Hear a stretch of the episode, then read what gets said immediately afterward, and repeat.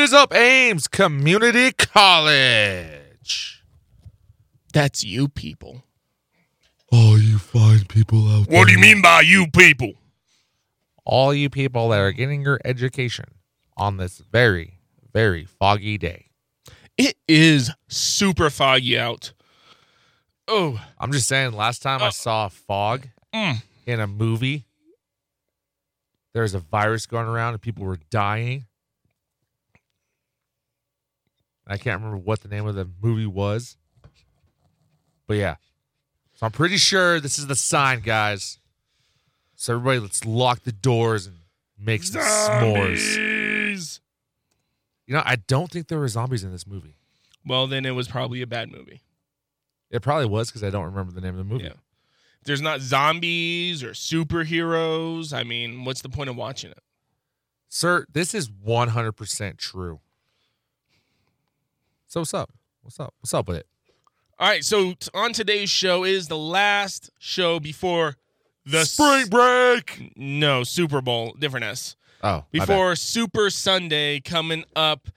Huge game, obviously. One of the biggest sporting events in America, if not the biggest sporting event in America. And- and it's borderline, you know, a national holiday. Like a lot of places legitly close down because it's just not profitable for them to be open during the Super Bowl.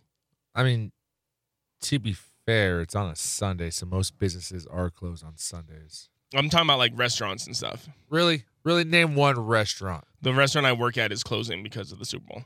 Oh. Okay. Well, point taken.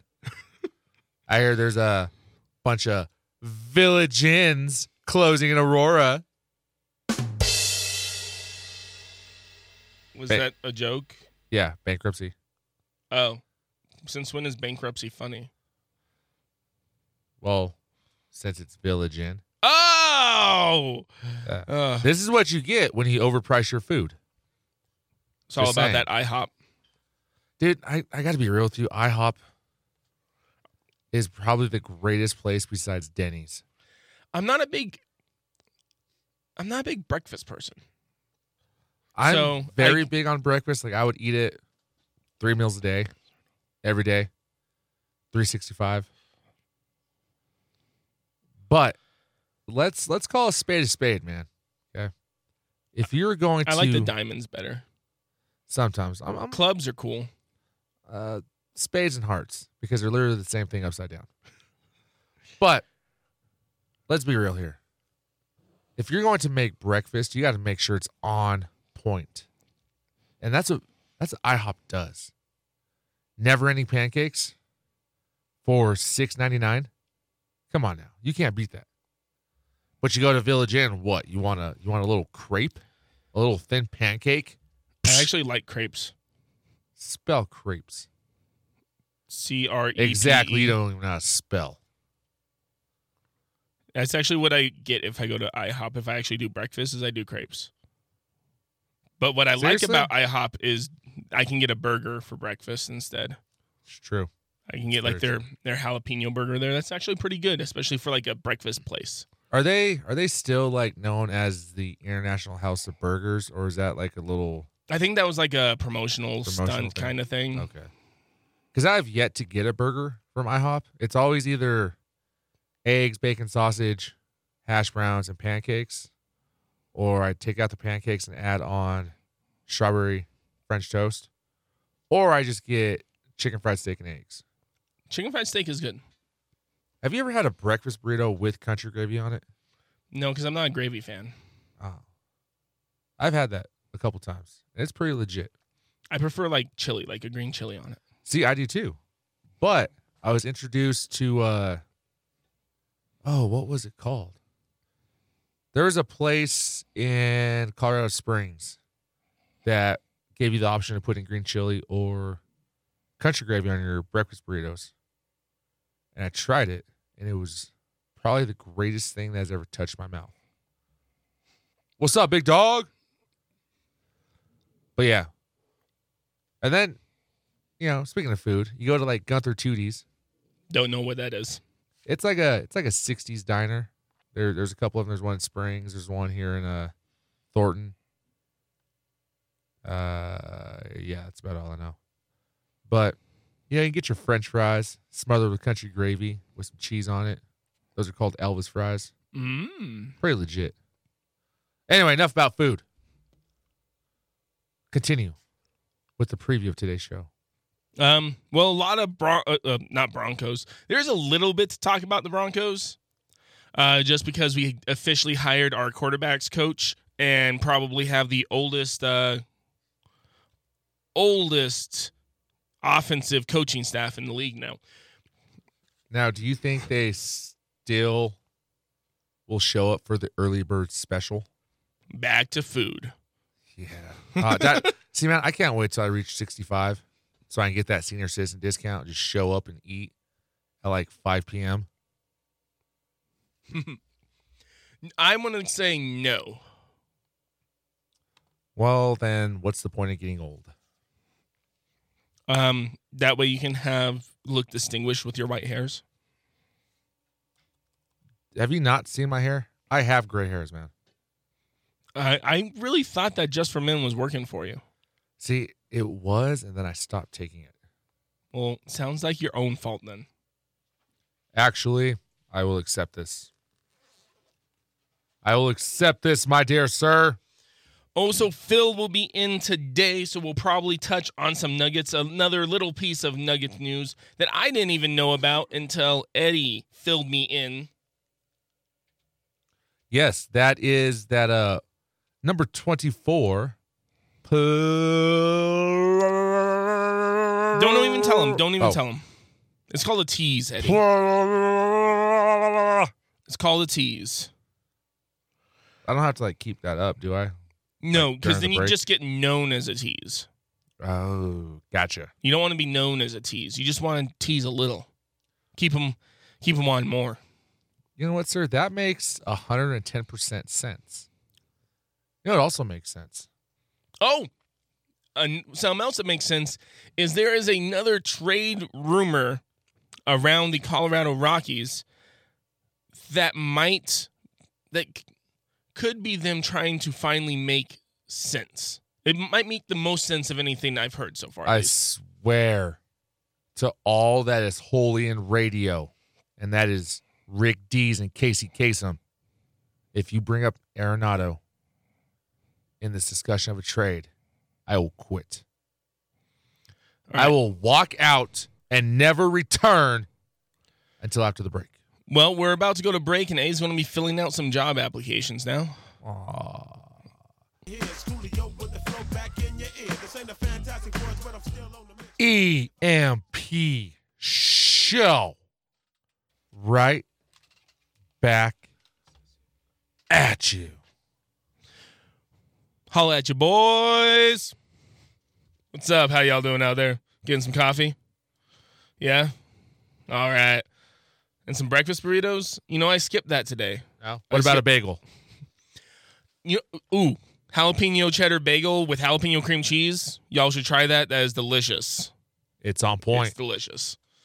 That's what I usually get. But I, I, I skipped it this morning. I was like, oh, too many carbs. I'm gonna go straight to my butt.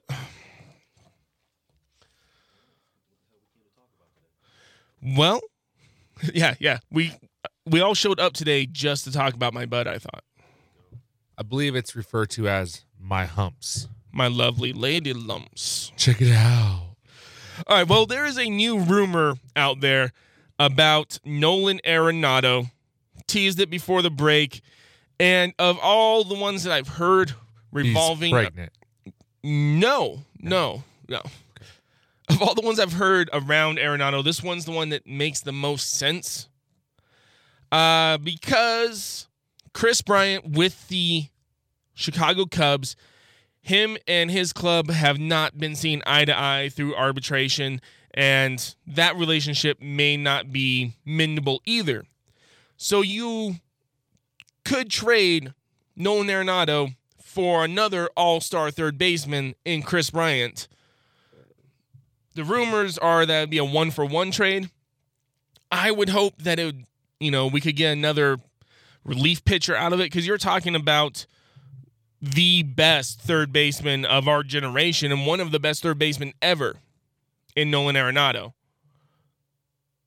I mean, Kris Bryant is an all star dude.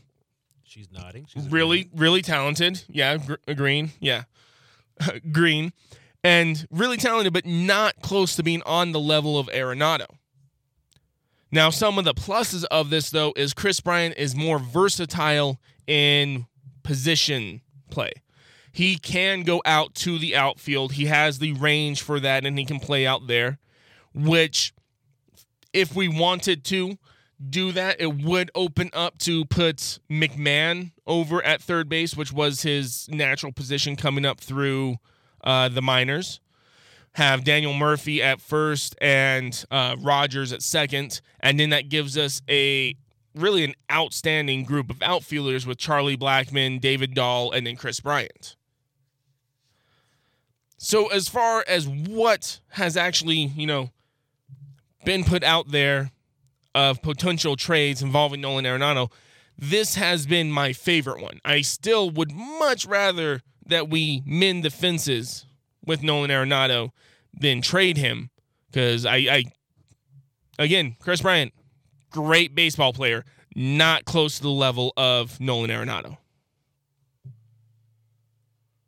Word. Hey, baseball guys. You want to talk some baseball or what? Okay. So reading reading some reports on on the old Google, Google. it does show that trading Arenado for how do you say his last name? Bryant, Bryant? Bryant, Bryant. Bryant. Bryant. Kris Bryant. Like Kris Bryant. that is like, like, Kobe a- Bryant, but Kris Bryant. Yes. Because I've noticed like some people pronounce that that name differently. Like the T is silent, so it's just Bryant.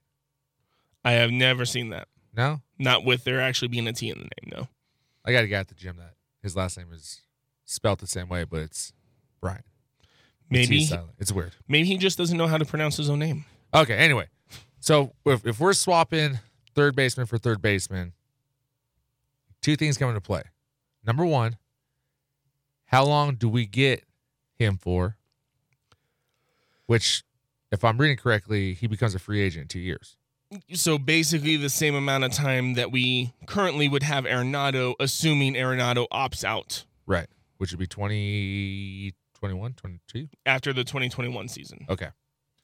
So we'll basically be in the same predicament, the same the same pickle. Okay.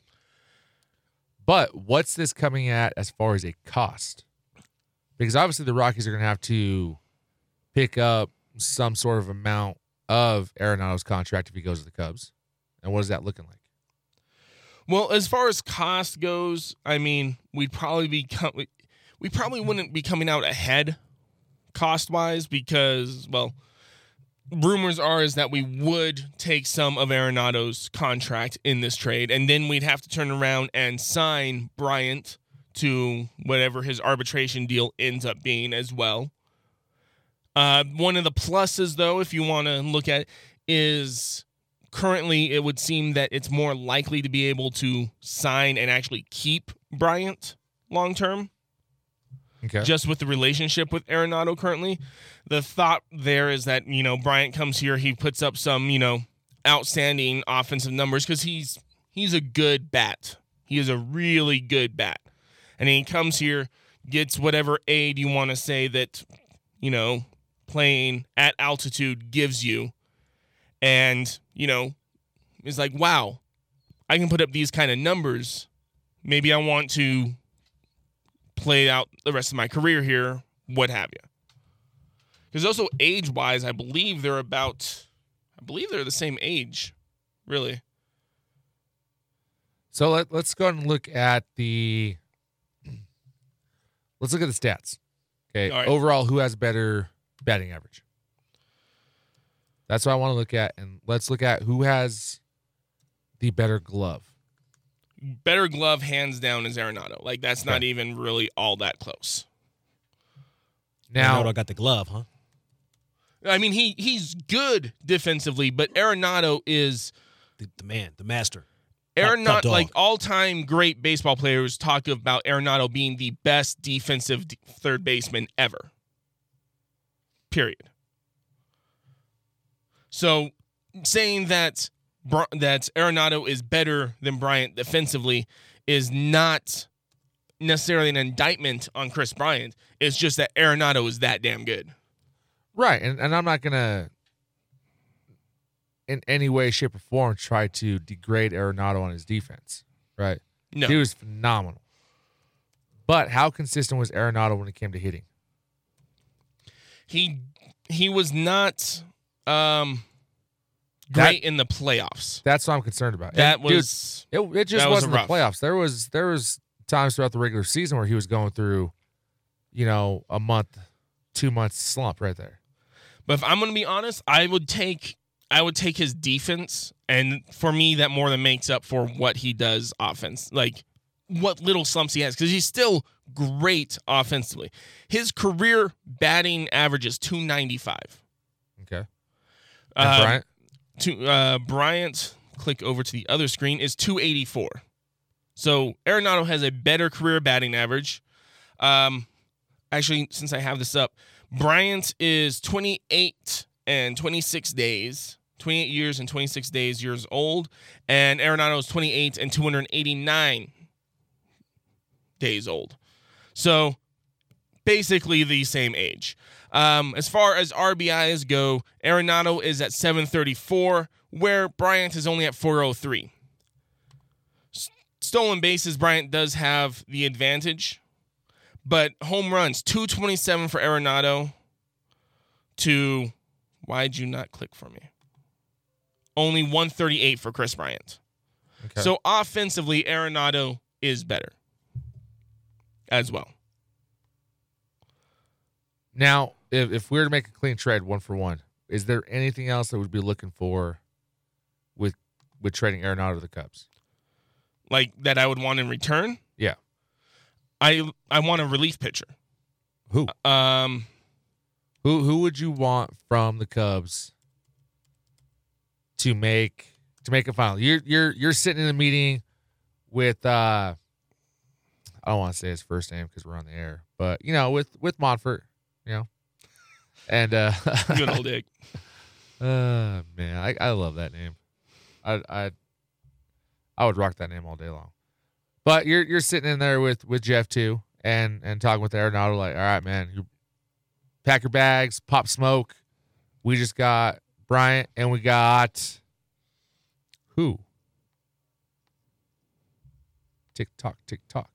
Well, you were supposed to buy me more time. Oh. This is not working. So we're sitting in the office, we're drinking our our iced tea or our delicious coffee from the coffee cart, eating our jalapeno bagels with jalapeno cream cheese, eating goldfish as well.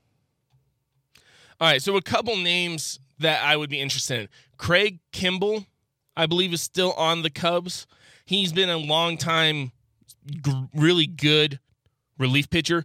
He has had stints as a closer, so he's he has that experience. If something, you know, if for some reason Wade Davis does not bounce back this year, which I have full confidence he will, we have somebody else who has experience in relief roles. Another name is Pedro Strop. He has a cannon of an arm. And if you're looking at what what um people tend to think works here at altitude is when you can just plain throw the ball past somebody. It's when you're trying to throw those breaking balls that the altitude and the thinness of the air that's where that comes into effect is on the break on your ball. So somebody like Strop that is a, you know, cannon arm off of the mound, he would interest me. Just in a perfect world, I'd want both. I would think we'd only be able to get one though, and I would probably prefer Kimbrel, but Strop would be an intriguing. They, they also have Tyler Chatwood there. We could uh, bring Chatty Box back. Now, what? trying to think I can phrase this because I I want to I want to look at it not as a Rocky fan, not as an Arenado fan. I want to look at it as a business move. Would it be easier for Dick Monfort just to to call Jeff and be like, "Yo, bro, you're done." I think that's step one here. I mean, to me, Arenado's done more for this franchise than Bridich. Because how how long has he been with the Rockies? Bridich, oh, too long. I mean, he's yeah, he's been around uh, since Tulowitzki, so he's been around at least five years. So he's, I- so I he's thi- been around for a minute. Yeah. Okay. Granted, we did have back-to-back playoff runs under Bridich. But I mean that that's really not his doing. No, That's that's Arenado. That that's Blackmon. That's Story. You know, that's even back then that was, that was Ottavino and you, you, you get what I'm saying? Mhm. LeMahieu. It it's because of those guys. It's because of the actual players. So why not just keep your good players, make them happy, and make changes in the front office? that's what. Like I said, that in my opinion, that's what step one is here. Get rid of Bridich.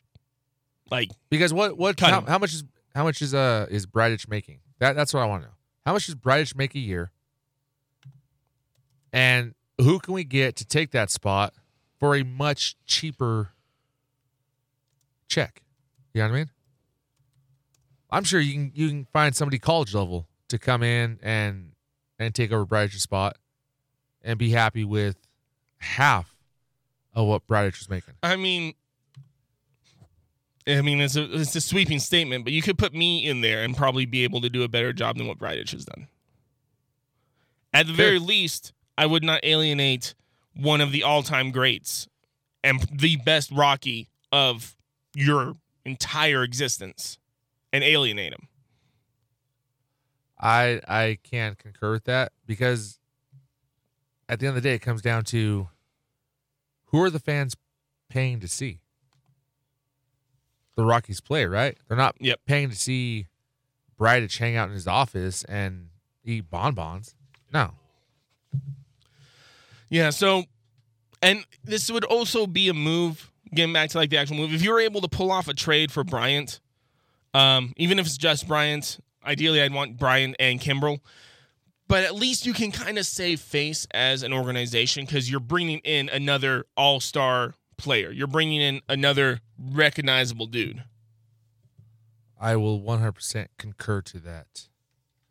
All right, guys, we're going to take a small break, come back, and uh, dive into some more sports. You're listening to the EMP Show only on Aims Student Radio.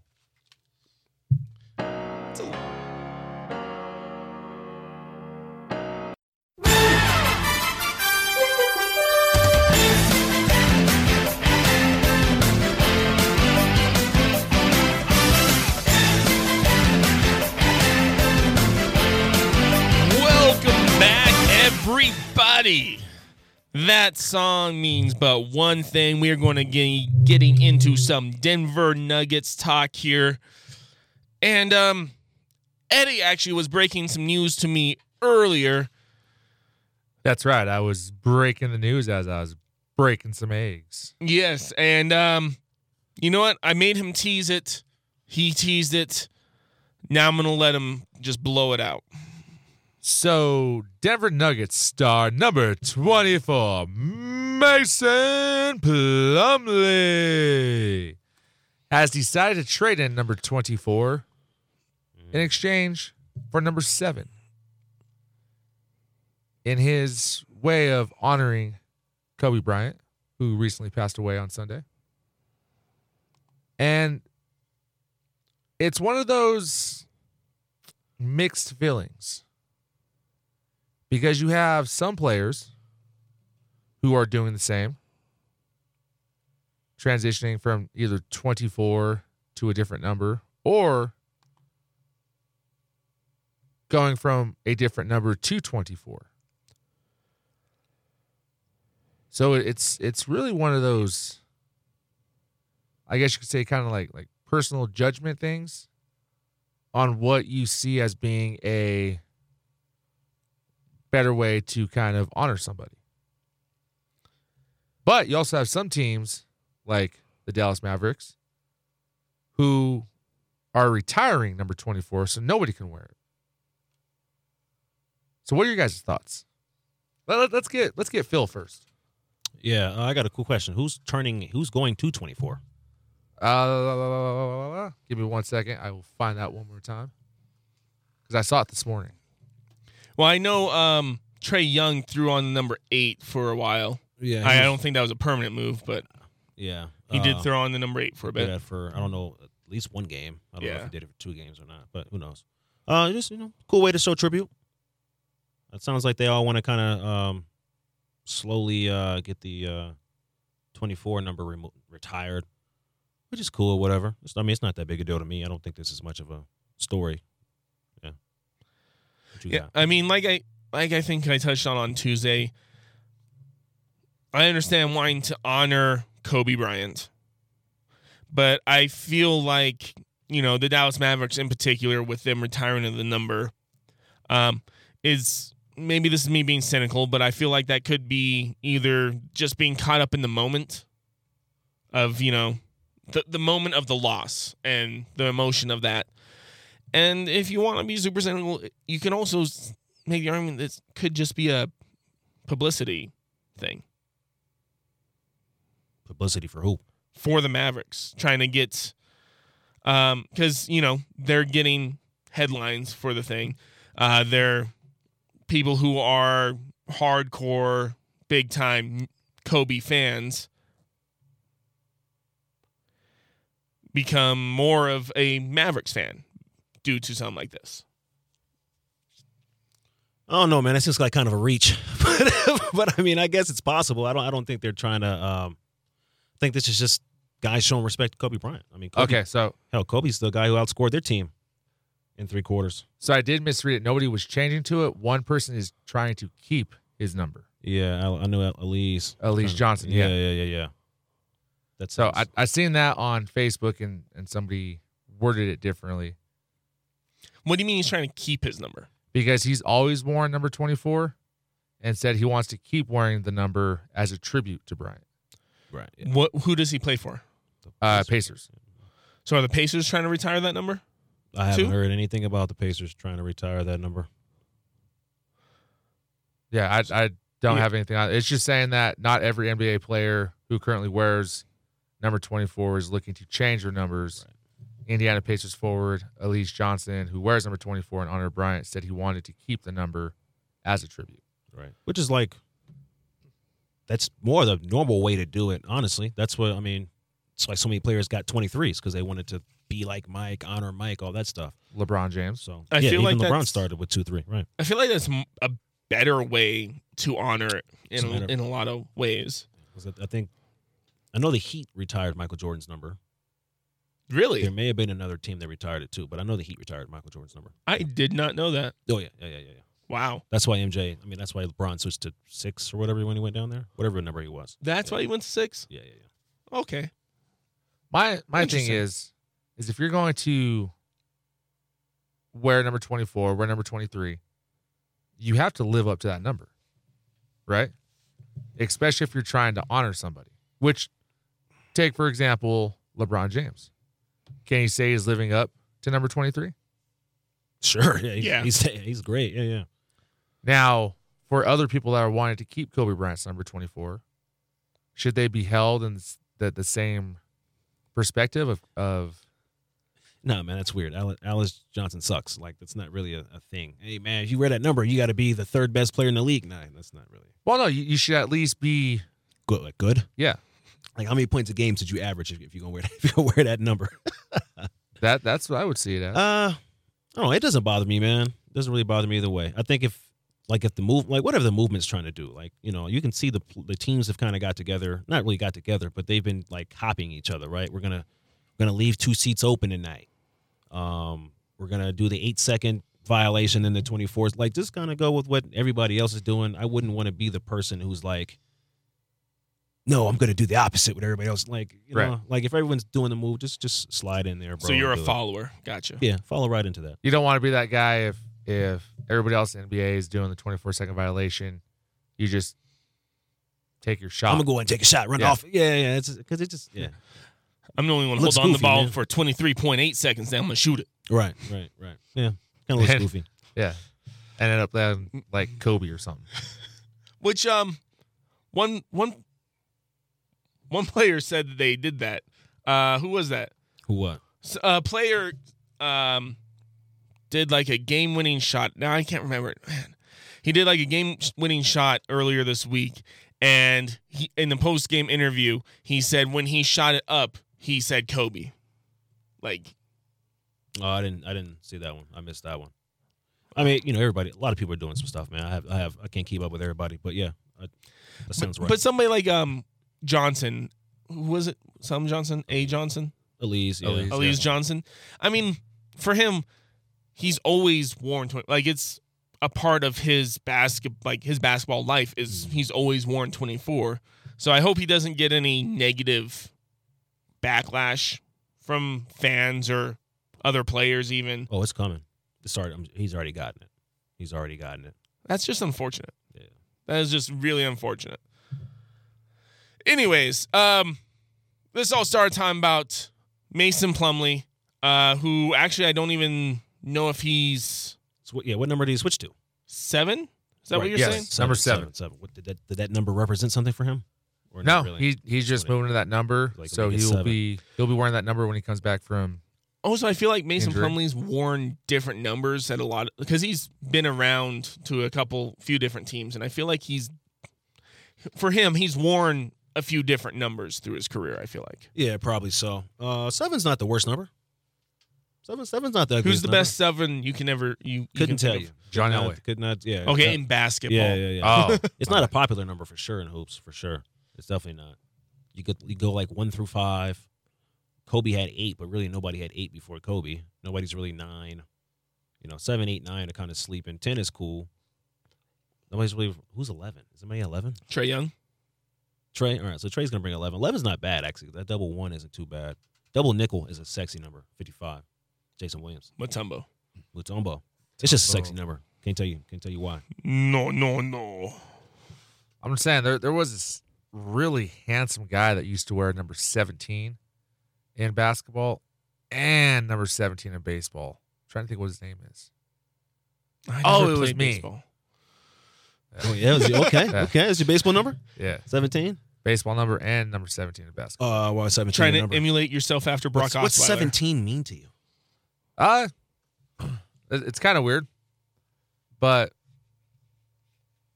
for some weird reason, I ended up being the 17th cousin in my generation. All right. I was 17th on my graduation list Hmm. in middle school. I was also the 17th player on my middle school football team. oh, And wait, wait, wait. it's How, weird. how do you, how do How you are you the decide you were 17th the player? yeah? How do you decide you were the seventeenth? Because when it went down alphabetically on the roster, Oh, I was Oh, literally the okay. 17th player. Okay, you were the seventeenth alphabetically. Yeah. gotcha. Damn, you- you're S. S is already down there at 17. Yeah. Damn. I mean, it's Fort Lupton, man. I mean, come on now. All right, interesting. Now, what number did you wear, Phil? I wore like several different. Um, but you know, if it came to hoops, again, one through five was clean for me, and then like ten. I think I had ten. Did I have ten my senior year. I forgot what number I was, but you know, one through five. I didn't really uh put like much. You you didn't have like a number in- that like nah, meant some nah, to you. nah, nothing like that. But you said for basketball, what other sport? Uh, then football, you know, you had to kind of wear a corner number. You had to wear a corner receiver type number, really, which is mid twenties, and then they really don't care if you were in eighties In high school, no. Yeah, but you mainly, I'd, I'd probably went. It's probably mid twenties every High school, it's just like year don't high wear a lineman number if you're on offense. basically, yeah. But I'm pretty sure I was 24 at one. I think I was 24 and 25. Just chose the It's- numbers at random, really though. Yeah, because they, um, yeah, yeah, yeah. There's no really. I'm trying to think of how we even got our numbers. I think we did choose the numbers, but yeah, nothing really. No, no special number for me. Interesting. You? Well, I only played football. Um, I was 52 for a good chunk of time because I was an offensive lineman, and then uh, I tried when they ordered new jerseys. I tried to order 49, and so they ordered 49. I never got to wear it though because they're like, "You're not a tight end. You're a lineman. You're you're the you're the offensive tackle. You're not the tight end." You're the big guy. I think Ray Lewis made 52 a great number, didn't he? Ray Lewis. Ray- Yeah, 52, yeah. I think because 52 is clean. 'Cause they Two- also two played some clean, backer. was clean- a clean number. yeah. Also, it's kind of like they're almost like mirror images of each other. Five and two makes it kind of fun. Yeah. Why I also like Yeah. 25. I think I, one year when I was playing like like little league, I was Steve Atwater. I was 27. Yeah. So so let's touch on Steve Atwater real quick, okay? Hey. Do you foresee him getting in the Hall of Fame? Well, Deion Sanders says too many people getting in, but uh, Oh yeah, Deion Sanders. He's Dern Hall of Fame. wait, wait, wait, yeah, yeah, but hold wait, is he getting? I don't know, man. It's been so many years. I, I think, I think eventually probably so. Eventually probably gets in, but Because who are the three the three safeties there up are Palomalu, John Lynch, he's and in. Steve Atwater. I think are the three big Oh, is it Hall those of three? So the other two are definitely getting in. Like Palomalos deserves it. Lynch, Why? Because he used to have long favorite. hair, That boy used to put the work out out there. Boy. working sh- or wearing the Uh, head so and did, uh, shoulders. so She's is got Steve that beautiful though. Troy Polamalu type hair. Um, yeah, so she hasn't. And then you had the. uh Oh, John Lynch is getting in because you know he's he's John Lynch. Then you got um The, what is he? Is he the GM for the 49ers? Yep. Okay. Yeah. I also white safety. He's getting in. He's getting in. Um, He's got a point. Um. So if you white, you Ben Affleck. and you're in safety, like you playing a skill position, bro, it's hard not to get you in there. Um, so then you got uh, Steve Atwater. I don't know, man, because there's other two of them getting in. I'm telling. I, I think it'll I think it should be Lynch and Atwater. Palomalu wait. I think I think Atwater? I think Atwater had a better career than Palomalu. Palomalu's career was somewhat shortened. It was it- he did not have an overly long career. Um, Atwater two Super Bowls. I, I think Palomalu was only on one of the Steelers Super Bowl rosters. man, Palomalu was probably the best player on the roster. Like Palomalu at one point was probably a top four or five player in the league. But you're talking about overall career. You're not talking about who had a best singular, who was the best player for one year. Did he win DPOY at all? I don't know. I mean, I, I, I think Troy's probably getting in number over all those guys. I think Troy's number one. I thought Troy was a is an easy answer. Oh, John Lynch. Uh, Troy's yeah, I feel like Troy's a better football player than both those guys. I don't know. John Lynch had the better career. Like Palomalu's career is a relatively small sample size when you're talking about like NFL careers. As far as like when he truly had, um, Whip up the stats. I got I got the Palomalu. You're bringing up the uh, the other Atwater, or you're bringing up the, uh, the Lynch. All I know is this Yeah, we're getting into it, gentlemen. this uh Audience. this keyboard and mouse that we got from the TA is not very good. so I got John Lynch. Is that who I'm supposed to have? Yeah. All right, I have John Lynch up. All right, what you got in there for me? I mean, I mean, I mean Pro Bowls, John Lynch hit up. Oh, man! For other sports, they have like their career accolades right here. Dun dun dun. Doo doo doo. Pro Football Reference. Doo-doo. That's what I'm on. Doo doo doo doo doo doo doo doo. I'm seeing 32 interceptions for this boy Troy Polamalu. Hold on, sir. All right, interceptions. There's 26 for John Lynch. How many interceptions for Polamalu? Uh, 36. 36. Okay, so Thir- 32. Excuse me. Wow. 26 for John Lynch. Atwater has 24. Uh, sacks. John Lynch had 13. 12 for Polamalu. Hold on here. Hold on here. Where's his accolades? I want to know how many Pro Bowls. Atwater had uh five. All right. Um, how many years did Palomalu play? Oh, this is this is what we need right here. The the Hall of Fame monitor. I'm looking at 96.73 here for Troy Polamalu. They got the same thing. They use the same uh, whatever reference here. They use it for hoops too. Um, yeah, yeah, get back in that pro football. I, I really All right. feel like there's no way he's not getting in here, especially this time. I don't. Um, but this is his first time, which is part of why I feel like it should be Atwater over Palomalu, because I Atwater's eligibility. I think it, is this his last season. I was going to ask about that. I- I they, think they do it is- like baseball, where you only get a certain amount of tries. Yeah, I want to say because the old um, linebacker for the Broncos when they were doing the doing the um, like all time or the legacy Hall Al- of Fame. Al Wilson? guys- No, no, no. We're talking about like Orange Crush. Ian Gold, We're talking about like Orange Crush linebacker. DJ Williams. Classic times with those. Oh, yeah. guys. But um, especially Al Wilson, man, that was a short, short prime for him because he was nasty there for like two years. mhm. Um, yeah, I don't, I don't, I don't, I don't remember who the name you're talking about there for Orange Crush. yeah, he, but they were doing like the legacy uh, Pro Bowl or Hall of Fame. Sorry, But it is, but I think we do all agree that all three of them are like skilled enough to get in. Like I think all, all three of them deserve to get in. Yeah. it's just kind of a, yeah. All right, so, I mean, so while we're looking up stats and stuff, let, us also talk about the Deion Sanders thing. What do you think about? How, how do you feel about that? His his his statement was basically, "Hey, it's too many of y'all getting in. It's supposed to be game changes only." How you feel about that? Oh, nine Pro Bowls. That's what it was for John Lynch. Um, I can definitely see a point with him, though. I mean, especially when you're look, because his whole point, I feel like, was that when you're talking about the Hall of Fame, if you are a Hall of Fame Hall of Fame player, you should have changed the sport. You should have had a lasting impact on what the sport is. And I actually totally get that. Um, So I don't necessarily agree with the change the sport thing because if you're changing the sport, there's only like four guys. You know what I mean? That are going to change the sport. But I feel like if you have an impact, you know, when you, you had impact every game you was out there, you had impact every season. Like that's like that's Hall of Fame worthy. Like more than just an impact, but like cha- like to me, changing the game. Like I don't feel like Kobe changed the game. You know what I mean? I feel like Jordan changed the game and Steph changed the game. I'm not sure LeBron changed the game. That's kind of how I feel about Hall of Fame in, in general. So yeah, yeah. I get that. But like, um, but it, the, So, so you're talking about changing the game, yeah, being like true just just game seeing that as- changers. okay. I mean, because you could throw like Lawrence Taylor was a game changer. He Right. he had a Definitely, definitely. long lasting impact on the game. Pro- Peyton so much of yeah, right. Peyton, yeah. And I don't you- even think Brady changed the game. I don't like. I don't feel like he changed the game. That, that's a good point there.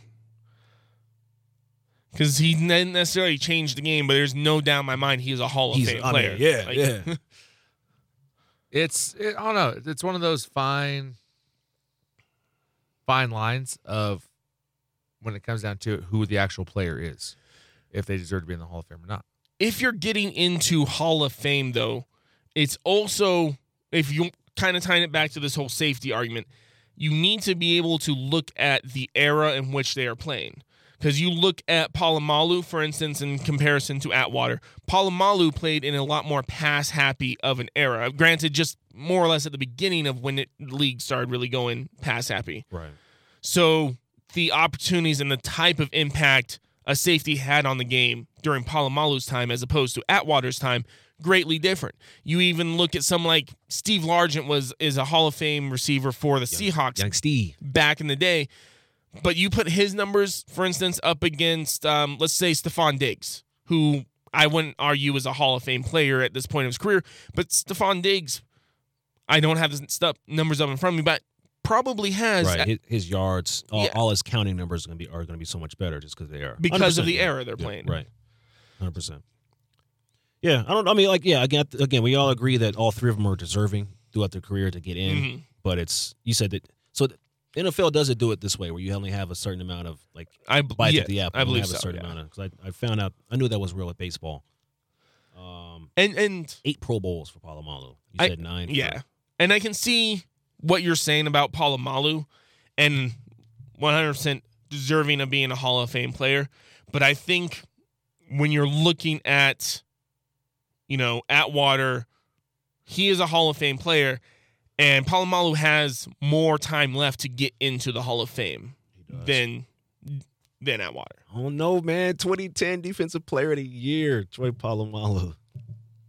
He was nasty, man. He was. Oh, I mean, all, he was. all, four, all three He of these was. cats were nasty, dog. All three of these cats were nasty. I mean, you know, and me rooting for the Broncos, I've been trying to get Atwater and Terrell Davis in there for, for forever, man. It seems like all we got Terrell is Davis is another- um, That's another interesting um, case study because Terrell Davis, one of the few running backs to have a 2,000 yard rushing season. Terrell Davis, huge part of our back to back Super Bowl wins. he's the best player on that team. but he short career. Yeah, my that's and that's that seems to be the only issue that they're talking about, right? Seems like to be seems to be the only block for him not getting in is maybe what was it four years? Or like was it was it four? Uh, Just kind of of the dominant four. I think he had four dominant years, and I think he kind of tried to hold on for a little bit longer. Right. Um, this said he had a career from 95 to 2001. So six so six total years there. Yeah. That is, that is a, that is a real small career when you really six is six is short, man. and the la- really four years because his last three years games played four, five, eight. So how many of them were so okay? So what years are we talking about? Were dominant then three. So in '95 he had a thousand yard rushing season. okay, nine five. 96 1500 yard rushing season. Getting better. 97 1700 yard rushing season, and then t- 2000 or 98 2000 yard rushing season, and then after that hurt, right? 200 200 700. So when is when does he get hurt? In the early ninety nine? Had to have been early 99 because he only 99. played four games in 99. I don't know, man. You look at the numbers like that, but I mean, you get 1,000, 15, 17 too. because you're talking about f- of ignoring those last three years because they they weren't good years. You're talking about a four year career is a four year because then you look at CJ 2K. Mhm. He also had a 2,000 yard rushing season. yeah, not, not not nearly as good as TD. I I love wouldn't CJ, but not. I wouldn't argue that, but if you're not a, you know, obviously kind of biased Broncos fan, but if you're not a Broncos fan, you could look at them almost in kind of the same, in the same stratosphere as the argument for Terrell Davis is his 2,000 yard season, and then you also have this other guy 2,000 yard season. What what? Why is CJ 2K not in conversation for Hall of Fame? Right. Right. Right um. Yeah, you know these things get tricky. There's so many, so many players out there, so many running backs. I'm kind of looking through the running backs now, and that that are in. Got some of these names like I, you know, I don't know anything about Lenny Moore. Got Ollie Matson in here. I don't know anything about Ollie Matson. Floyd Little. No, but oh, yeah, that's, that's one Yeah, of our Floyd running Little. backs. That's one of Floyd our running backs. Hey, Yeah. Floyd Little there.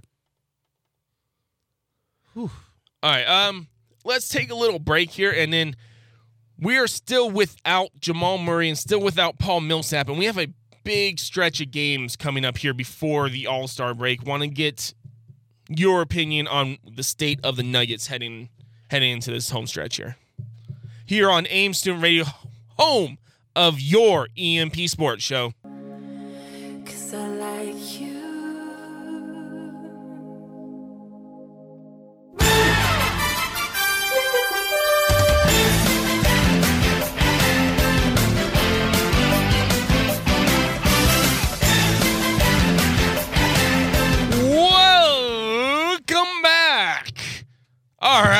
Well, we kind of ended up getting sidetracked a little bit in that last segment, starting off talking about the Nuggets and then into the Hall of Fame, really. It'd be like that. But want to dive back in there real quick because a crucial stretch is coming up for the Denver Nuggets.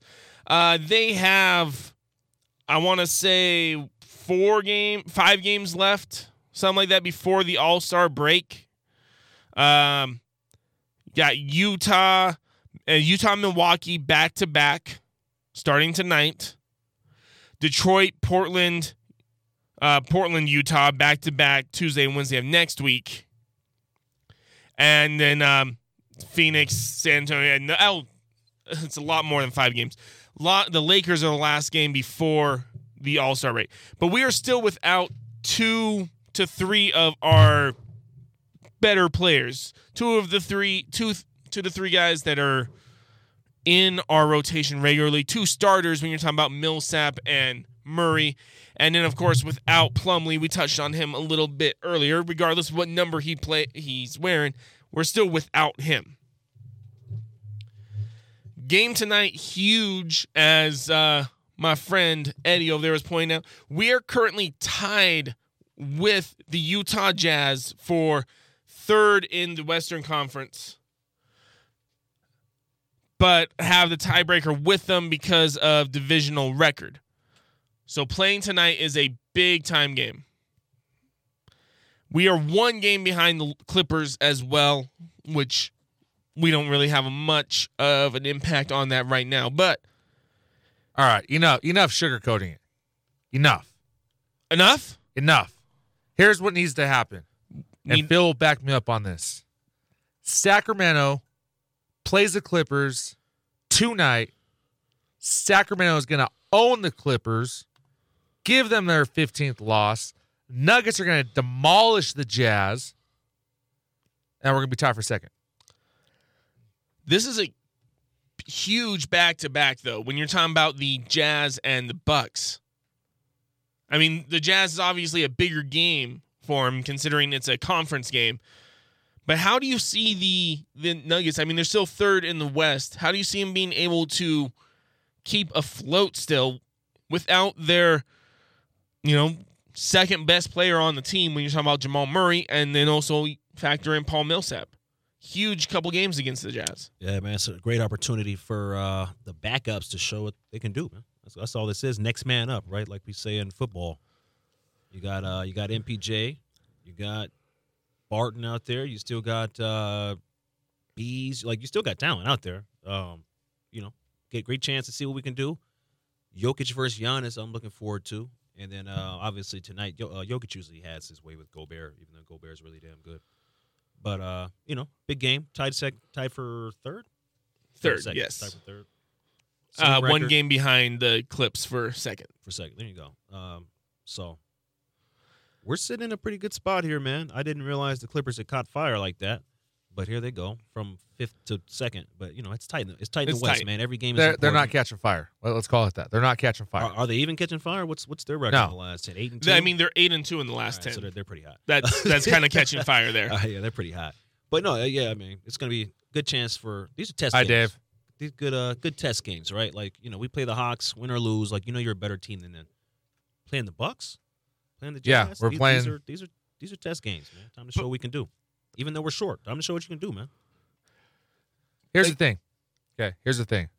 The only reason the Clippers have passed us in the rankings right now, by and might I say they have one game more in the win column and one less game in the losing column. But because of that, one game ahead. but because of that, okay, and I break it down like that because not everybody knows out there. Okay, so I break it down that way. But the only reason for that is because of the injuries that we have had, the injuries that we have sustained. Okay. Once we get our players back, once we get Murray back, we get Plumlee back, we get Millsap back, we get our out, out outstanding water boy back because the water boy's been out too. He's got the flu. Okay. Once we get him back, everything's gonna change. Everything. All right. Well, I can dig it. Clippers have been without Kawhi Leonard for periods of time Who? this season. Without Cares. without Paul Point blank end George story. for periods It of doesn't time matter. this season. Who cares? We are without three to four of our best players. Correct. Uh, right now, yes. Just say yes. That's all you gotta say is yes. It's gonna change. I'm just saying it's not like the Clippers have not been dealt When Denver injuries. beats- injuries. When Denver beats the Jazz tonight,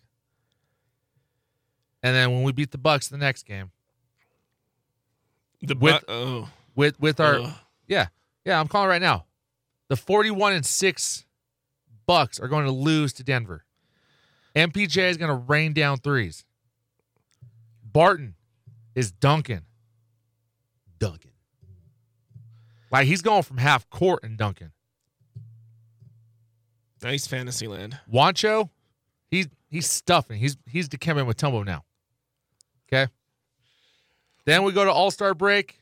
Everybody comes back nice and healthy, and we just keep on rolling. Now, I do agree. I think the Nuggets are going to win tonight against the Jazz. I with especially without Plumlee and Millsap inside, I don't know that we're going to be have enough to beat the Bucks tomorrow night, especially on the second night of a back to back. In all fairness, we should have beaten. Who we, who was it? The Grizzlies we played. Yeah. Yes. we should have beaten the Grizzlies. Didn't happen. So in all fairness, I, I can't be real with you and be like, yeah, it's for sure win against the Jazz, but it should be. the, we also tend to play up to our competition. So playing the Jazz is lot, in some ways, a better matchup than playing the Grizzlies when you look at how the Nuggets play. Very true. Very, very true. Will we hit any jump shots, gentlemen?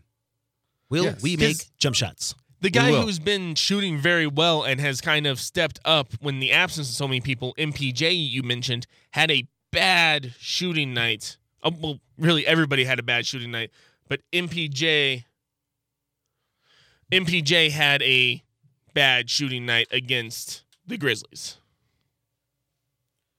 Yeah. Th- this is true. Yeah, I mean, it- again, it's a rookie, man. You can't expect all your rookies to be. I mean, you can't expect your rookie at all to be, you know, to be Michael Jordan in his first, uh his first try at the apple. But uh he's been our most consistent shooter. He's been our, no, he, he's been our most consistent sh- shooter, basically. Um, he needs more time. That's all I can say. I mean, he One- just needs, he needs more time. All the fans want to see it. I'm ready to see it. One plus from these injuries, if you want to take anything besides MPJ kind of stepping up with the more minutes and really showing what he can do with consistent minutes, is Jerami Grant, in particular in this last game, kind of seems like he's hit his stride as a Denver Nugget, more or less. Uh, six for nine against the Memphis Grizzlies from beyond the arc. Now, I know he's not going to keep up that kind of clip, but it definitely seems like he's found his groove offensively fitting in with this Nugget squad when he's been able to play more minutes with the absence of Millsap and Plumlee. Yeah, man. Just gotta watch out for the kid's health. You know, you know, a little back problems he'd be going through or whatever. Uh, a little time in the weight room should help that out. You know, some, And some maybe, icy maybe hot. some yoga, some icy hot, some Bengay. You know, you know, whatever they got to use to keep that back loose. Keep that joker, that joker, that jumper stroking. You're just thinking about Joker. You know, I'm, I'm not gonna lie, man. Joker's caught stride. That that yoga, that's that's pretty legit. Don't, don't sleep on yoga. It's gonna make you tough. It's gonna make you flexible. So You know? I I would definitely Look. imply that he gets some yoga in his life. Mm-hmm, mm-hmm. Now sliding on over to the roommate of the Nuggets, the Colorado Avalanche are finally going to be playing hockey again come Saturday. Sir, sir, don't don't you dare start talking about the Avalanche right now. Don't you dare talk about Oh, you're not an Avalanche fan? Do you not like the Avalanche?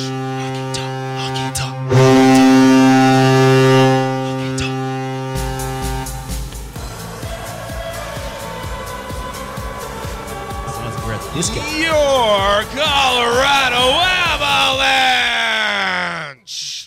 Dun dun dun. What have we been up to lately, gentlemen? Nothing. They have not Nice. played since February 20th. All Star game, right? Yes, All Star Since break. January twentieth, not February twentieth. Tell me Come those- on, guy, get Yeah. it together. Okay, at the top here it says February 2020, and I don't know why when I'm looking at January. All right, January 20th. But their first, their next game is February 1st. So that's that's 11 days without hockey for You your know what? Colorado Avalanche. It doesn't matter because before we went to the All Star break, we slapped around the Red Wings at home. Because why? Because the Red Wings suck. They they legitly do. That's not just, you know, rivalry talk there. They're legitly one of the worst teams in the NHL this season. But we finally return to action. Finally return to action against the Flyers, a team that we beat 3 to 1 back on December 11th.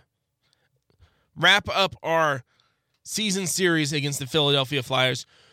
Colorado Avalanche currently hold the second seed in the Central. Uh, really tied for second most points in the entire NHL at 62 with a game in hand over Dallas. Really want to keep a buffer there considering Dallas swept us uh, in the season series. Yes. I don't know what it is about them, but it still gives me nightmares. It's okay. Stuff happens, man. Which Stuff happens. I would so much like to catch up to St. Louis and take them over for that one seat in the Central. The Blues. And mind you, St. Louis does have a two game advantage on us. Yes. So if we win, let- let's let's say we win the two games to get us back to even on games played, we'd only be four points back from them in the standings. That's this many. He's holding up four fingers for those of you who cannot see. Four fingers. So it is awesome to get back into the stride of things. Do you worry at all about the elongated break? A little bit. Okay. I I'm not happy with it, but it could always be worse. It could be, hey, after this long break that we've had, our first game back is against, you know, St. Louis, which which it's not, it's against the Flyers. But that would be a, a huge cause for concern. But being that it is against the Flyers, I just see it as we may be a little bit slow coming out of the first period, but after that, it, it's back to business as usual. Now, this game also means a lot to the Flyers. They are currently two or one point out of a wild card position in the East. So, with a if they were to win Saturday, they could put themselves into the playoff picture. So, huge game for the Flyers as well. They're they're gonna be in the playoff picture. It's just not gonna come with a victory on Saturday. They're gonna lose. I'm just saying it means a lot to them. This this is not a this, this not a game where the it way you means more it- to the Avs than the- it does to the Phils. The way you said it kind of implied that they have a chance to win. They don't.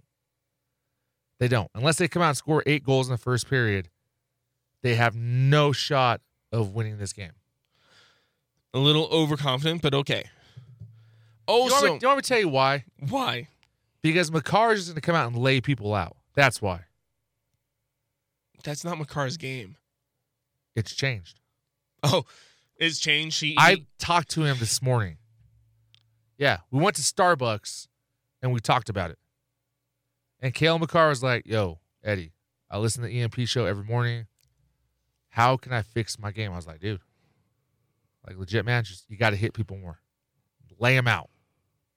And he took that to heart. He's like, "Eddie, th- this is probably the greatest conversation I've ever had." So you watch. He is gonna lay some people out. they are returning to action, and I, you know, I'd love to see Makar lay some people out. I would, I would. I'm not, not necessarily. I think he can lay some people out. I don't know that. Oh, he's he's he such can and he will. he's such a great offensive puck handler to try to change your game that much i don't think would be in his best interest but we do play the flyers finally getting back in action and then have two more days off after that before taking on the sabres in tuesday of next week Tuesday. and also in february we have two back-to-backs in the month of february who well, they are. I'm sorry, three. They play the Blue Jackets and the Wild, 8th and the 9th. The Ducks and the Kings, 21st, 22nd. And Hurricanes, Predators, 28th, 29th. Three back to backs in the month of February. I mean, if you look at that, man, before we play the Blue Jackets and the Wild, we actually play the Senators on Thursday. We get a day basically to travel and get used to the surroundings, and then we play the Blue Jackets, followed by the Wild. That's uh Yeah. that's not good, but that's all right. That's Play a couple- right. Both of our games against Ottawa are this uh this month actually. We play our entire series against the Senators in one month. But I digress. I am super excited to finally have some hockey back to watch. Some- and some not only is it hockey on Saturday, but we have hockey going down tomorrow night, Saturday, and Sunday at the Greeley Ice House. Oh yeah, Pee Wee hockey? No, Oh. junior hockey. The Northern Colorado Eagles are back in action finally after a long, long break. Was it an all star break? It was not. They actually had Oh. a. They had the. uh uh I'm trying to think. That that showcase going down in Vegas in early December, which right after that they had Christmas break. They recently got back into hockey last weekend, but unfortunately, it was in Utah or not Utah. It was in uh, Kansas, but it's still good because we swept them, and now we're back at the Greeley, Greeley Ice House tomorrow, Friday, 8:30 p.m. Saturday at 3 p.m. and Sunday at 12 p.m. God, I love hockey. I heard Dave loves hockey too. Dave, you love hockey? He loves hockey. He he looks like a goalie to me. Dave used to play hockey. He's That makes sense. I can dig that too, man. Crown. crown my friend Dave. You're listening to AIM Student Radio, home of the EMP show.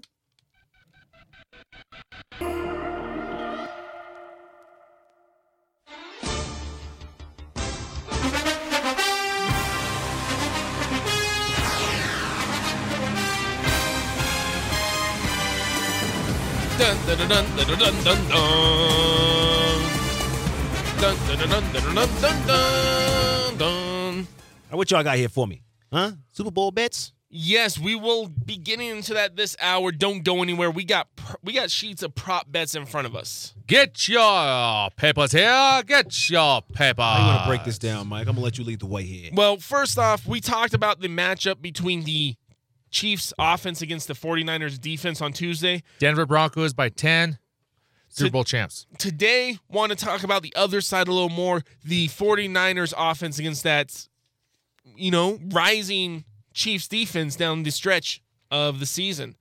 Dude, I'm I'm gonna be honest. Nobody cares. Yes, Nobody I- cares about Yes, a lot of people Nobody. do care. You know what people do care about? What? They care about Kyle Shanahan winning the Super Bowl. So him and his dad are the first father son duo to win the Super Bowl. People care about that too. But how People they also care about care that about is the Storyline. matchups going on. Storyline. people also care about Dive into that the storyline. first right female coach on the 49ers staff Mm. to not only be the first female coach to be in the Super Bowl, but to be the first female coach to win the Super Bowl. Man, give her a clapping hands right there. Hit I, that. hit I that. got you. I got you. Let's see. This for you right here, Shorty. Hey, good. Congrats on being the first. Uh, they really got into it out there. I don't care male or female. That is a huge accomplishment to be able to be on the coaching staff to go to the Super Bowl. Yes, she's on those uh, Microsoft Surface commercials. She is. So she's has a budding acting career too. And she used to play football when she was She young. ain't acting though. That that's all her. But for real, props though. I can't remember Yeah. what her name is, but props. That's that's a huge accomplishment that I know myself and 99.8% of the world and country will never do. So, huge congrats. Yes, I totally agree with you on that.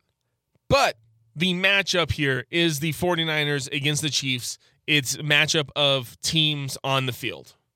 Right. I mean, Definitely have an interest in Shanahan because of Mike Shanahan, what he did here. Big have an interest Mike. in him making it and winning the Super Bowl.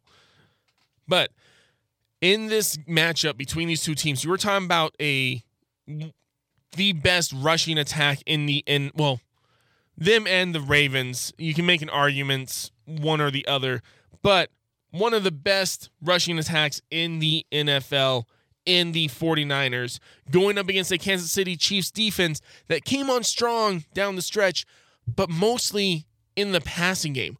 Huge holes still in their rush defense when it comes to the Chiefs. To touch on a little bit, the 49ers, okay, in this this season they had 3 backs go over 500 yards. How many? 3 backs. How many? Three. So they had Tevin Coleman with 544. Raheem Mostert ended up with 772 yards, and Breida got off to the hot start early, kind of fell off, but he had 623 yards rushing this season. Shout out to Mike Shanahan's son, Kyle Shanahan.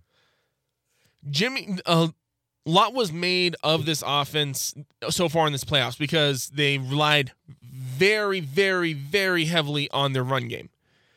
I'd make the argument they relied so hard, heavily on the run game because they did not need to pass. They were in control of both games they played so far this season.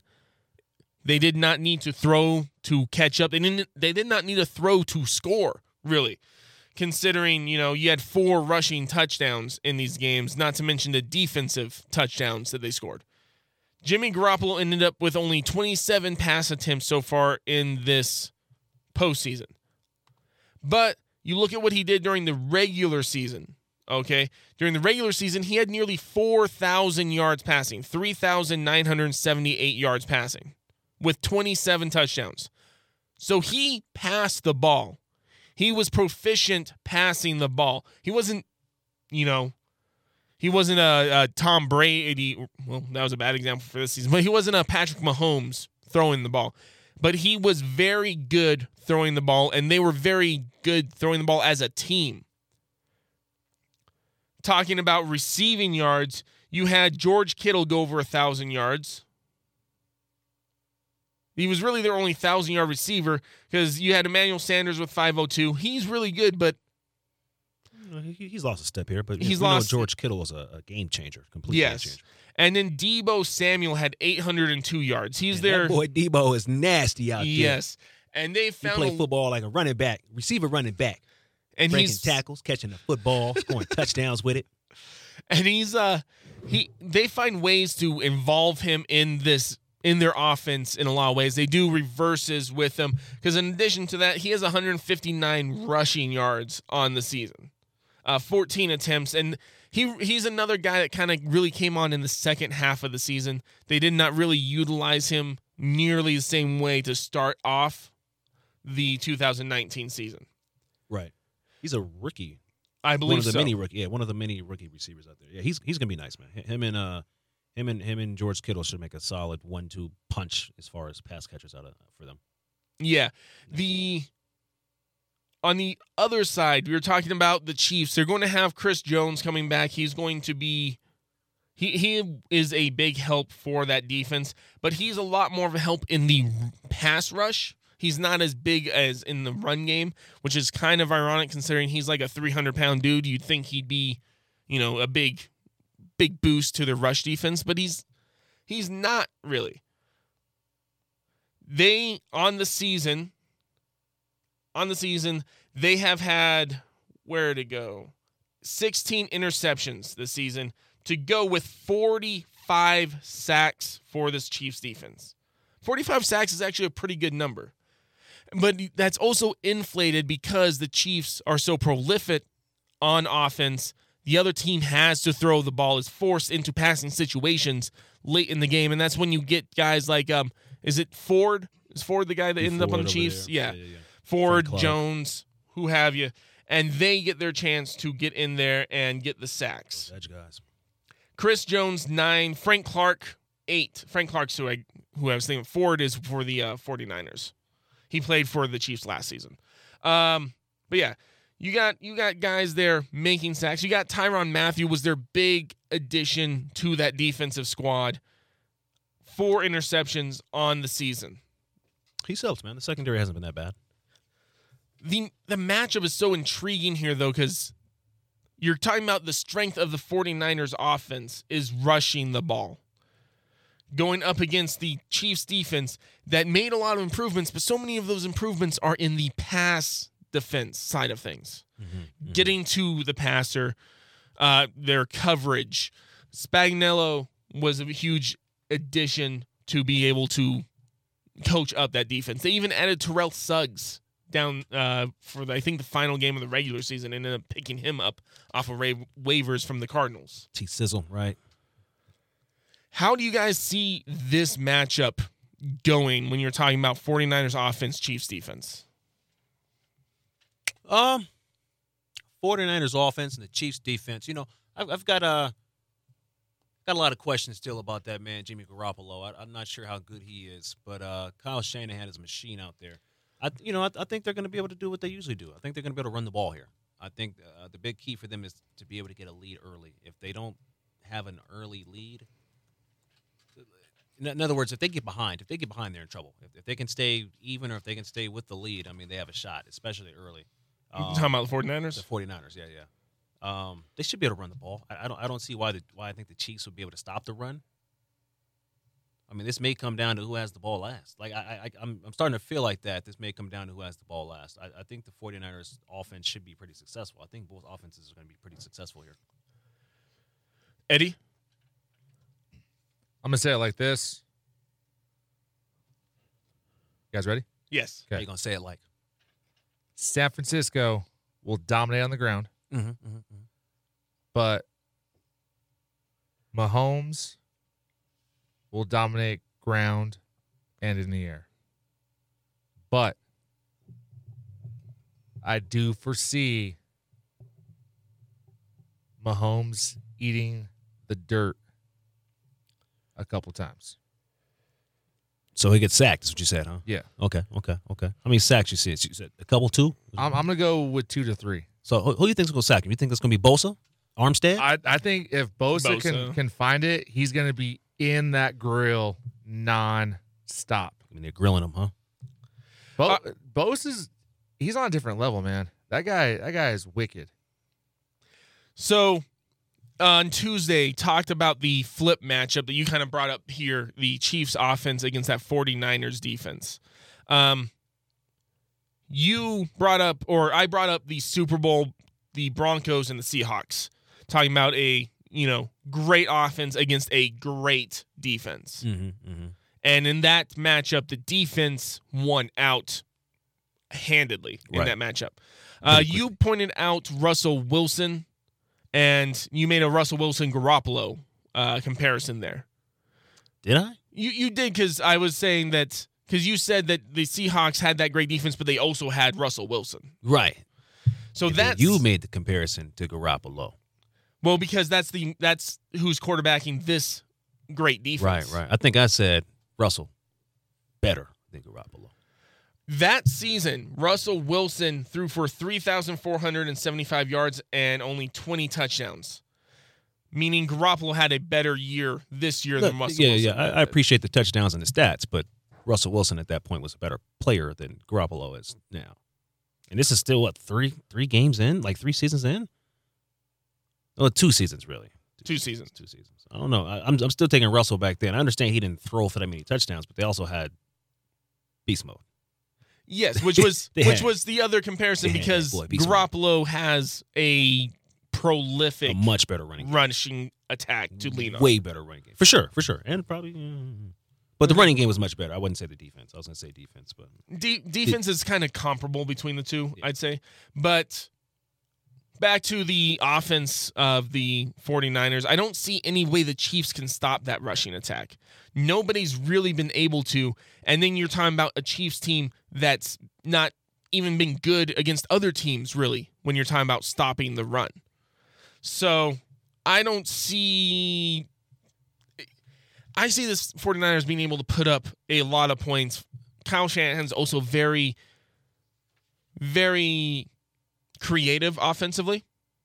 And then you're talking about him going up against Andy Reid, who has a losing record in the playoffs.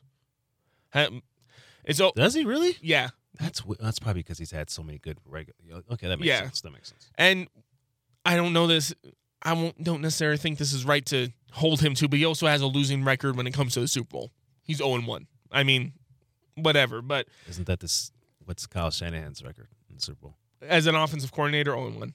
That's what I thought. All right. nothing as a nothing as a head coach though and so he the performances of his teams in big games get held against Andy Reid right I don't necessarily agree that that's all on Andy Reid but it gets held against him No, I mean he he gets blamed for clock management, time management. That's his that's his issue, time management. And- And we can go back to 2004 Super Bowl, I think it was Patriots Eagles, where they Mhm. just let the clock run out. I mean, that's kind of where the, all that stems from, and it's been a, really Another they time as scored well. and was only down by 3 with still over with like a minute and a half left to go in that game so there still was time there could have been a little more urgency but it's not like they ran the ball down to like 20 seconds left to go to make it a three uh, field goal game And that's what I was going to bring up was was with that Super Bowl with Andy Reid.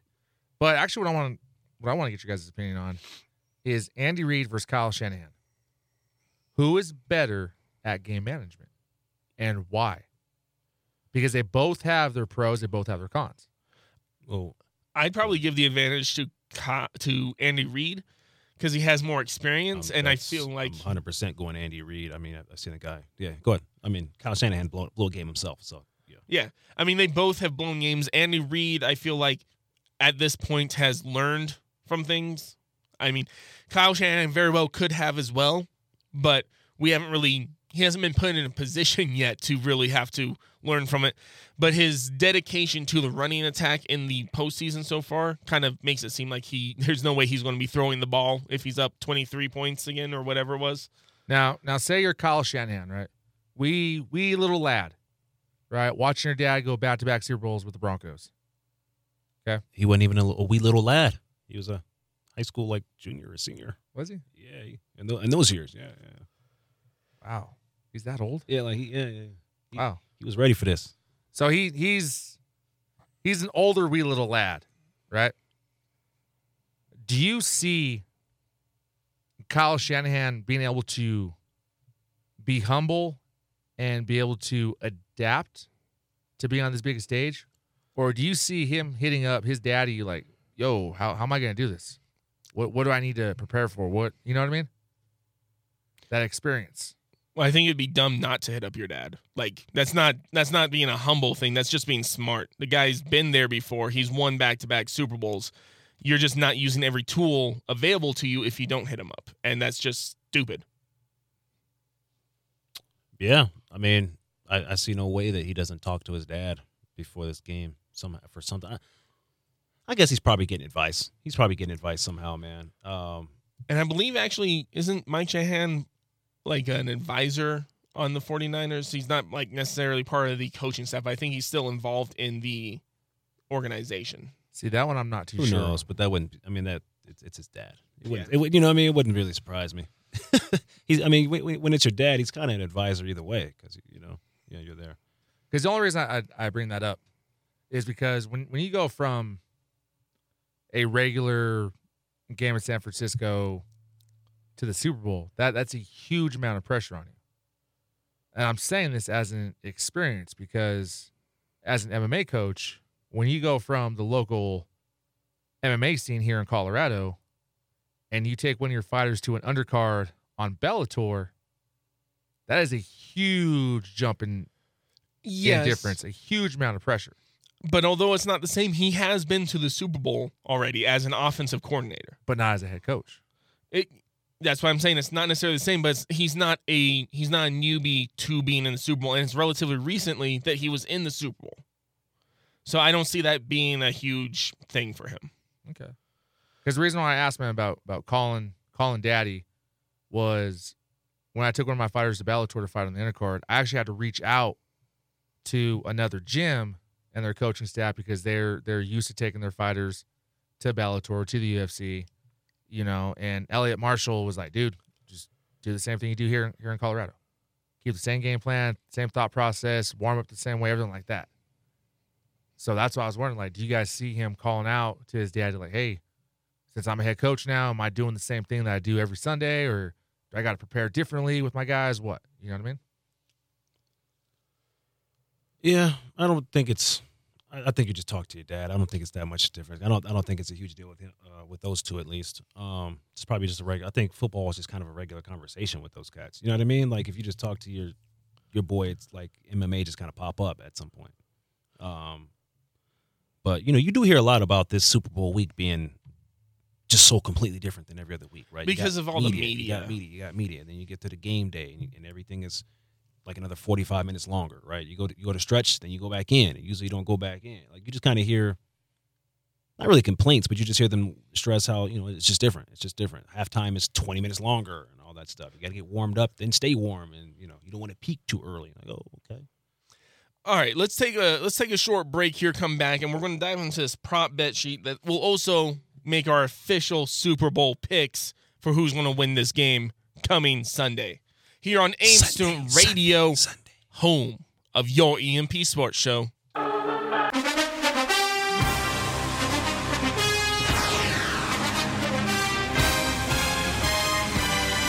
Welcome back to the last segment of this Thursday episode of EMP Sports Show. We are covering the Super Bowl, and for this last segment, we're actually going to be going through prop bets for the Super Bowl, finishing up with a projection of what we feel the final score will end up being. Gentlemen, you ready for this? Big hoops.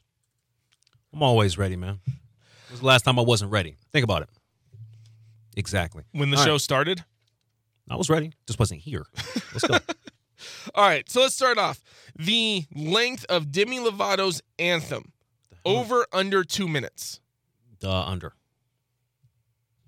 Yeah, I'm gonna go under. I'm going under with that. The total touchdowns in the game is set at six and a half here. Total touchdowns, this includes both teams. Over.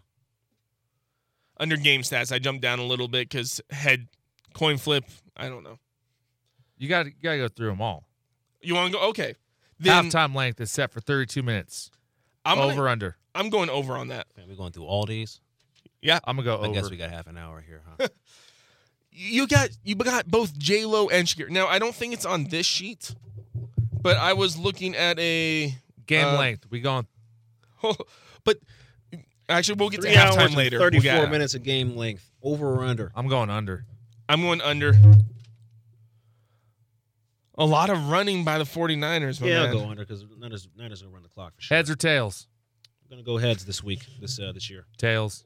Um, I gotta stay with Who's that with those jams? Tails never fails. All right, the winner of the coin toss, though, who actually gets to call the coin toss this year? Who's calling it? I have no idea. I want to say it's the Chiefs, so I'm not positive. So I'm gonna go San Fran. I'm going to go Chiefs. Next up, game points. First quarter is set at 10 and a half. Are we going to get off to a fast start here? It's actually, oh, I guess third quarter set at 10 and a half too, but I'm gonna go under. I'm going to go over. I think there's, I think there's at least, you know, at least 14 points put up in that first quarter. Second quarter is set at 16. Oh, Phil, are you going over or under?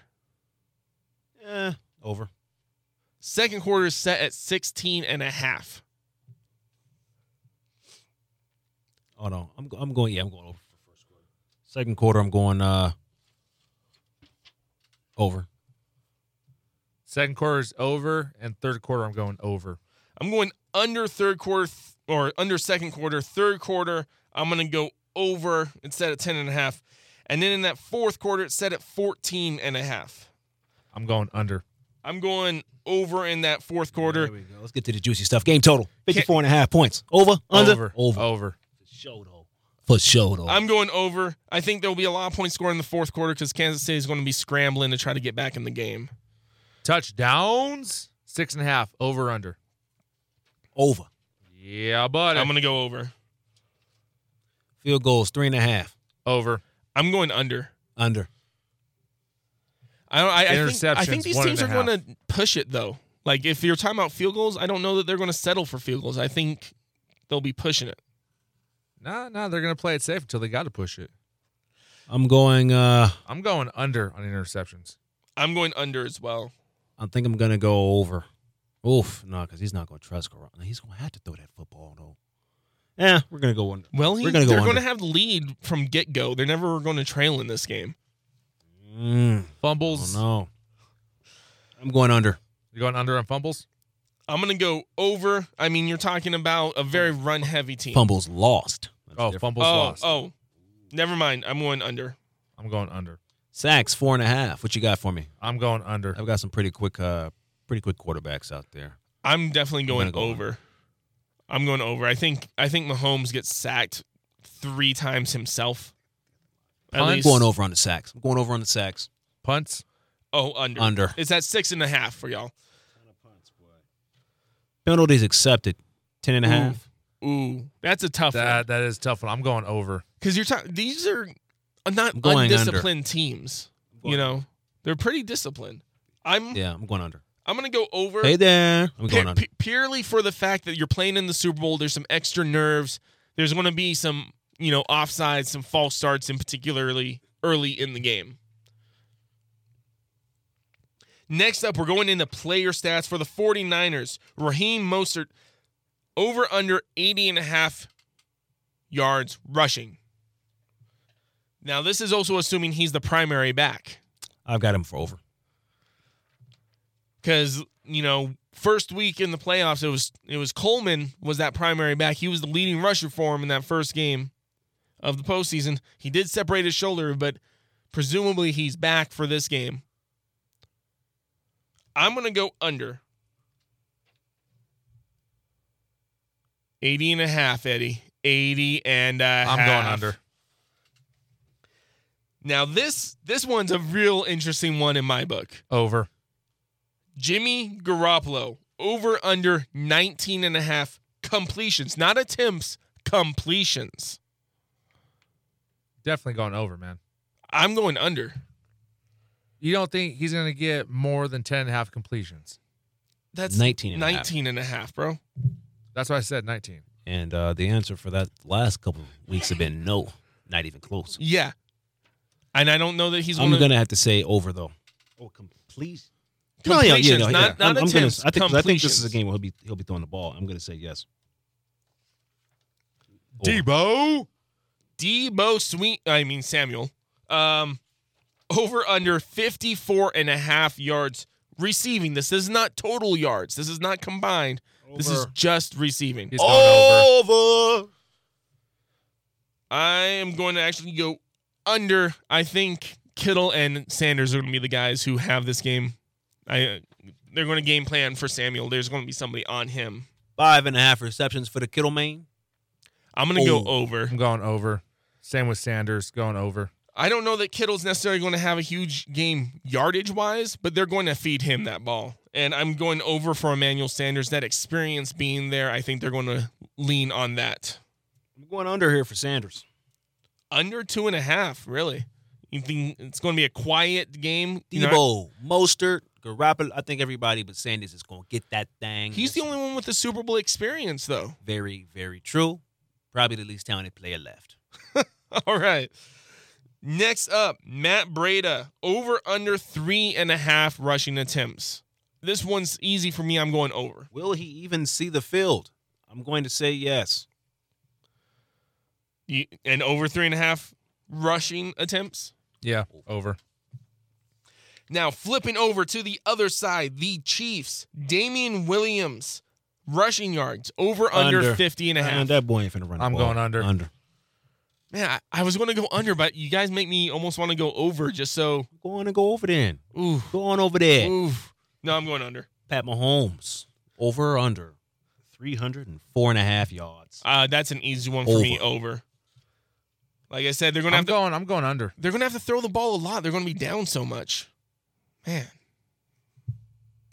Tyreek I'm Hill. going over on all these.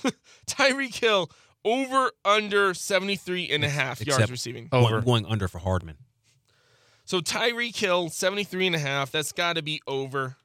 That's got to be uh, if it's under 73 and a half, Chiefs might only score like 10 points in the game if it's under 73 and a half. Who gonna score that first touchdown? Sammy Watkins three and a half receptions. you you you skipped all the way down. Over. I, I went over on all the Chiefs except for Mecole Hardman because somebody somebody can't get the ball. Sammy Watkins, I'm gonna actually go under on Sammy Watkins because Over. You're going over. Going over. Travis Kelce receiving yards, I'm going over. Under. And okay, his receiving yards are set at 74 and a half. You don't think he's even going to get to 75 yards? This Nah. is Kelsey, one of the top two, really. Going under. All right. And Mecole Hardman, 26 and a half yards receiving. Under. Going over, I don't know that he's going to have a huge game, but they're going to be throwing the ball a lot. I think he's going to break that 75. Who scores the first touchdown in this game? Kansas City. I'm going San Fran in that one. I think Kansas City gets the ball first. 49ers defense goes out there, shuts them down early. That's what I put down too. San Francisco scoring the first touchdown. First field goal, Kansas City. Ooh, ooh. I think I'm going to have to go with Kansas City on that one as well. First turnover, Kansas City. First touchdown, Kansas City. First field goal, San Francisco. First turnover, San First person to need a break out there, call Francisco. a timeout. Kansas City. San Francisco. So Kansas City is going to get that, or is going to have the first turnover. That defense for the 49ers is going to force something there. First Nah, penalty. it'll, it'll be San Francisco. First Kansas City. Timeout is going to have to be Kansas City. They're Kansas going to be City. they're going to be scrambling after they get punched in the face by the 49ers. Super Bowl champion. Kansas City. First penalty is going to be San Francisco. Kansas City. You think the first Yep. you think Kansas City with Andy Reid is Kansas going to be City. more undisciplined than San Francisco? Yes. Kansas City. Interesting. Super Bowl champion, another easy one. It's San Francisco. San Francisco.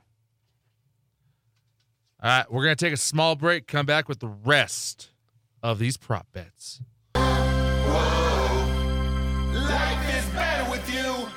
EMP Sports Show coming right back at you.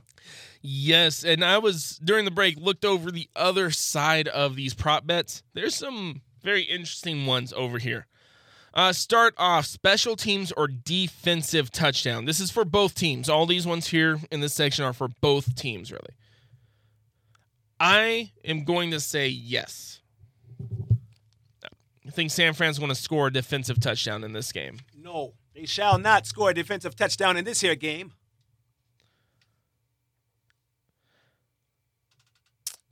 Say again? Special teams or defensive touchdown scored in this game. No. Robbie Gould Yes. scores more points than Harrison. I'm going to say yes because of a lot of uh, extra points. Successful two point conversion, though. No. Uh, successful two point conversion. I'm gonna go with yes. I'm going to go no. I put no as well. Either team scores in the first six and a half minutes of the game. I put yes. I'm going to go yes. Now, here, safety. No. It's an uncommon thing to happen. I'm going to have to go with no, just playing the odds there. Call reverse due to coach's red flag challenge?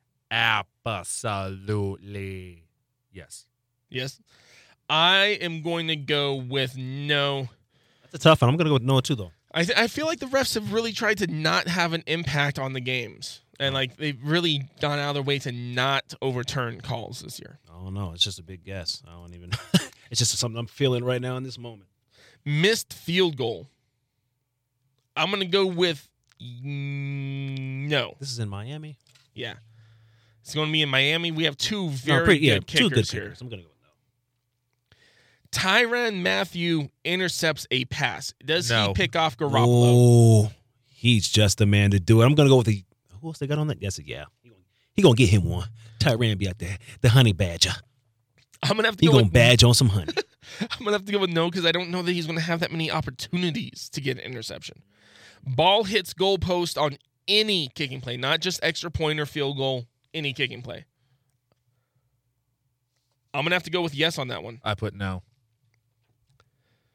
San Francisco scores in all four quarters. That is a 100% yes.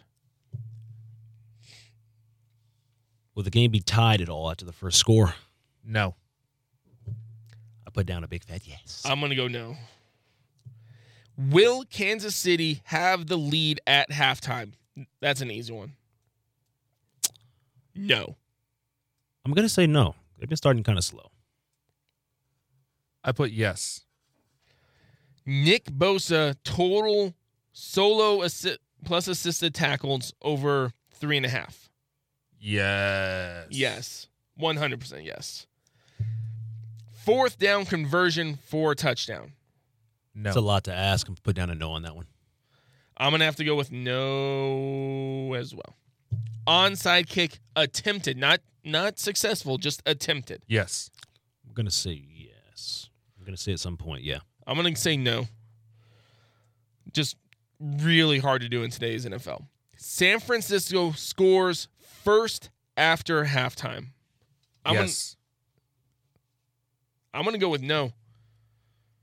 I've been going very pro San Francisco in this, but I'm going to have to go no go on with that no one. as well. I think Kansas City comes out. They're going to have to.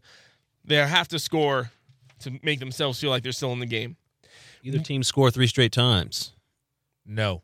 Is that three straight times meaning like the other team doesn't score? I or just- or just so. straight. That's my understanding. I'm gonna say no then. I'm gonna go with no. I think there'll be a few two times, but not three. Points scored under one minute left in the game. Yes. Oh, yes. What did I go put for them? From I'm gonna go no. I thought they were giving us an, an over under for how many points. Um, will game go to OT? I'm gonna put down no. I'm going no. I went no as well. And then Kansas City covers the point spread of minus one and a half. Absolutely not. say yes. No. So the point spread right now is one and a half. Huh? Last time I checked, it was one. But I'm gonna say yes still. All right. Next section is called odd or even. Jersey number of player with first touchdown. Even. Odd. I'm gonna have to go odd. Mostert is odd. Sanders is odd. Kittle is odd. Combined unused timeouts at halftime. I'm gonna go with three.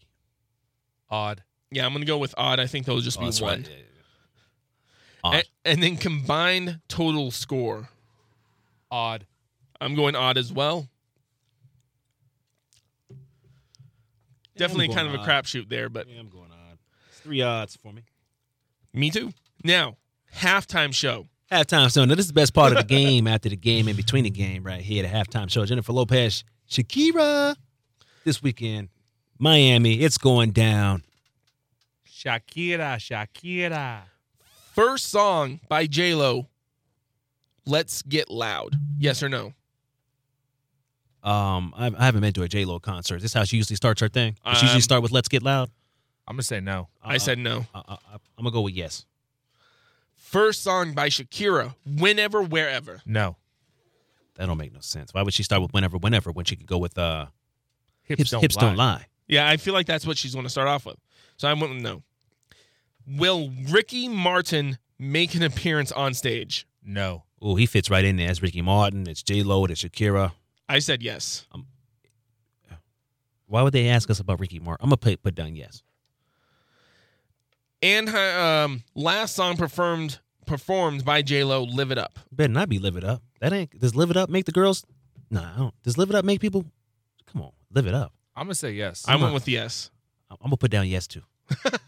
Now this one's not on this sheet. I saw it on another one. Just found it interesting. It just asked um, it whether if uh, J Lo and Shakira were going to kiss during the halftime show. Come on, man. You, you know that's inappropriate. no. Well, not really. Now, Is it inappropriate? No, It's not inappropriate. Not today. Not in 2020. It's no worse than Britney Spears and Madonna kissing. Yeah. Right. Right. Right. Right. Right. Right. Right. That's and that's no worse than, you know, uh, something else. Yeah. So anyway, commercials. yes. Will Hyundai be the first automobile commercial? No. I went with no. Woman know as well. I think it's gonna be Kia. I think it's gonna be Ford. Mm. It's probably gonna be Kia. It's probably Im- gonna be Kia. It's probably gonna be Chevy. MC Hammer Cheetos ad before first quarter ends. No. No. I went with yes, and I don't know why. Will a real dog appear in more than three commercials? Yes. Yes. That's a heck yes. That's a guarantee right there, boy. That's millions of I mean, there's like at least one guaranteed for like the the puppy bowl. It's one Won't per- there be like a it's one per quarter. It's going. It's going to be a puppy on screen. Anheuser Busch brand ad before Coca Cola brand? Mm. Yes.